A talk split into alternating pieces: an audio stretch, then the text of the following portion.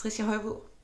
I dag der skal vi snakke om det her med spiseforstyrrelse, spiseforvirring, underspisning, overspisning, fejlernæring. Det her med generelt at spise på vores følelser. Min oplevelse er, at det her med spiseforstyrrelse, det er et meget ømtåligt emne. Men jeg ved også, at der er rigtig mange, der kan relatere sig til det. Jeg har i den her podcast derfor valgt at kalde det spiseforvirring, for ikke at blande for mange ting sammen. Hvad er spiseforvirring? I min model af verden, så er spiseforvirring der, hvor vi er styret af mad. Om det er fordi, vi spiser for meget mad, spiser for lidt mad, spiser forkert mad, eller laver en kombination af det hele. Når maden styrer os, og vi ikke føler, at vi kan styre den, så har vi det, som jeg kalder en spiseforvirring. Du har sikkert hørt mig tale om det her med strategier og værktøjer i værktøjskassen før.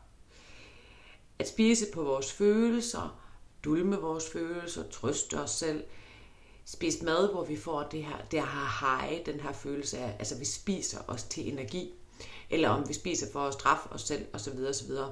Det er alt sammen værktøjer i vores værktøjskasse. Det er strategier, vi har taget i brug for at kunne håndtere noget. De valg, vi generelt træffer, er fordi, at det gør noget godt for os. Altså det føles godt og giver mening. Ellers så vil vi simpelthen ikke gøre det. Problemet med at håndtere vores følelser med mad, er, at det er en rigtig høj pris, vi betaler for det. For det første, så føler vi indimellem, at vi er ved at blive sindssyge, fordi vores tanker kredser om mad hele tiden. Alt det her mad, som vi gerne vil spise, alt det mad, vi ikke må spise, hvornår vi skal spise, og hvorfor vi gerne vil spise, eller hvorfor vi helt vil lade være med at spise. Derudover så er det jo altså meget belastende for kroppen at få for meget mad, eller for lidt mad, eller forkert mad, eller også en kombination af det hele. Det belaster hele vores system. Og når det er, at vi har bukket under for at spise noget forkert, eller for meget, eller for ofte, så slår vi også os selv rigtig ofte oven i hovedet. Fordi altså, eller vi bliver kede af det, og vi straffer os selv. Og det gør vi altså på nogle ret trælse måder. Altså, du kender godt det her med, ej, du er så dum, du er så uduelig, og nu skal du aldrig mere have noget at spise. Og, øhm, vi straffer os selv så meget for de her dumme valg, dumme valg i gåseøjne, som vi tager, men som faktisk egentlig giver mening for os. Når det handler om spiseforvirring generelt, så er det hele systemet, både psyken og kroppen, som er ekstrem under pres hele tiden. Som udgangspunkt, så er den mad, vi spiser, jo kun skabt til at være næring for vores overlevelse. Altså mad er i tidernes morgen ment som næring til kroppen. At vi så forbinder mad med alverdens ting som hygge og sociale relationer og som værktøj til at håndtere vores følelse, det er en anden sag. Men som udgangspunkt er mad kun næring. Der er ikke noget at sige til, at mange af os udvikler en form for spiseforvirring, da vi allerede fra barns ben får sutten, når der er vi er kede af det. Eller så bliver vi trøstet med en is, når vi falder og slår os, eller vi får en lille kiks, eller når det er vores synd for dig her, tag du en lille slikkepind. Vi bliver afledt med mad, og, altså vores følelser bliver afledt med mad hele tiden, altså hvor vi putter noget i munden. Vi stimulerer vores mund hele tiden, når det kommer til følelser. Det er vi jo vant til, øh, og derfor har vi nogle strategier den vej rundt for at kunne håndtere en masse ting i vores liv. Jeg vil så gerne, at vi i stedet for at håndtere vores følelser med mad, kunne lære at håndtere de her følelser, der ligger bag, på en billigere måde. Altså en måde, hvor vi fikser roden. At vi, altså, vi så får fyldt nye værktøjs, værktøjer i værktøjskassen, så prisen ikke er så høj for vores sind og vores krop. Altså, vi finder den billigste mulige måde, hvor det ikke går så meget over vores krop og vores sind, for at vinde så meget som muligt. Uanset hvordan man vender drejer det, så hjælper det altså ikke noget på den lange bane at håndtere følelserne med mad. Det fikser ikke roden. Følelserne, eller problemet, er der stadig. Det føles bare bedre for en stund, indtil regningen den skal betales. Derfor hjælper det heller ikke noget bare at fjerne det her værktøj, eller at smide hele værktøjskassen ud. Fordi det er jo værktøjer. Vi er nødt til at have nye værktøjer til at håndtere de grundlæggende problemer eller følelser, før vi kan smide de gamle strategier væk.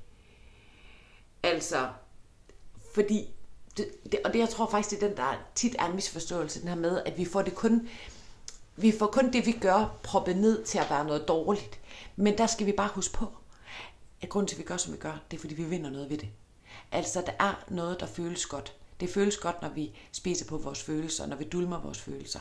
Der er noget godt ved det. Også selvom, at konsekvensen måske ikke er så god. Jeg tænker, at der ikke er nogen, der vil spise slik, når de er kede af det, hvis det ikke føles godt for en stund. Der er heller ikke nogen, der vil spise så meget, at maven den er ved at revne, hvis det ikke føles godt for en stund. Der er heller ikke nogen, der vil drikke alkohol og være syge øh, i flere dage, hvis det ikke gav mening for en stund. Der er heller ikke nogen, der vil arbejde sig selv halvt ihjel, hvis det ikke gav mening på et eller andet plan. Alt vi gør, giver mening på en eller anden måde.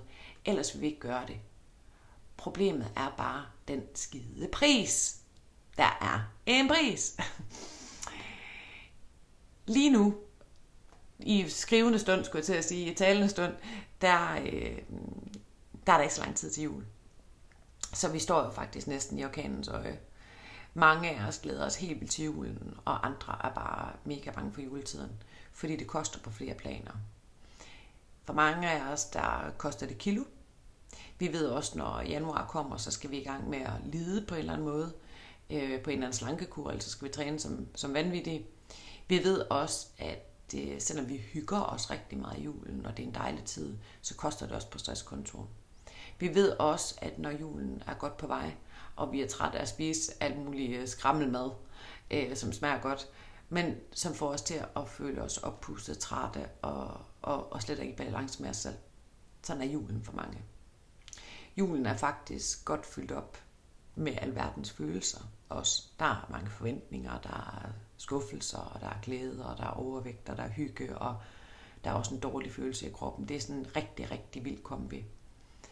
Og det er faktisk en vild kombi, der ikke skal undervurderes. Nu ved vi jo, at spiseforvirringer og følelser går hånd i hånd, og maden og følelserne går hånd i hånd.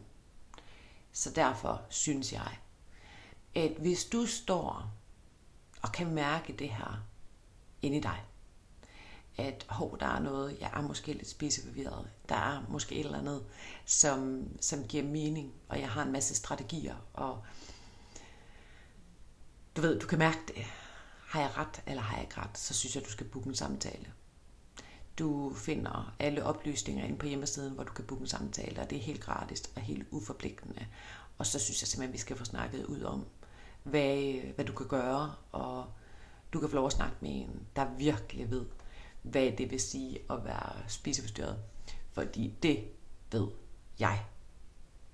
Det var dejligt, at du gad at høre med. Uh, tusind tak for det. Ha' det godt, til vi snakkes ved igen. Hej.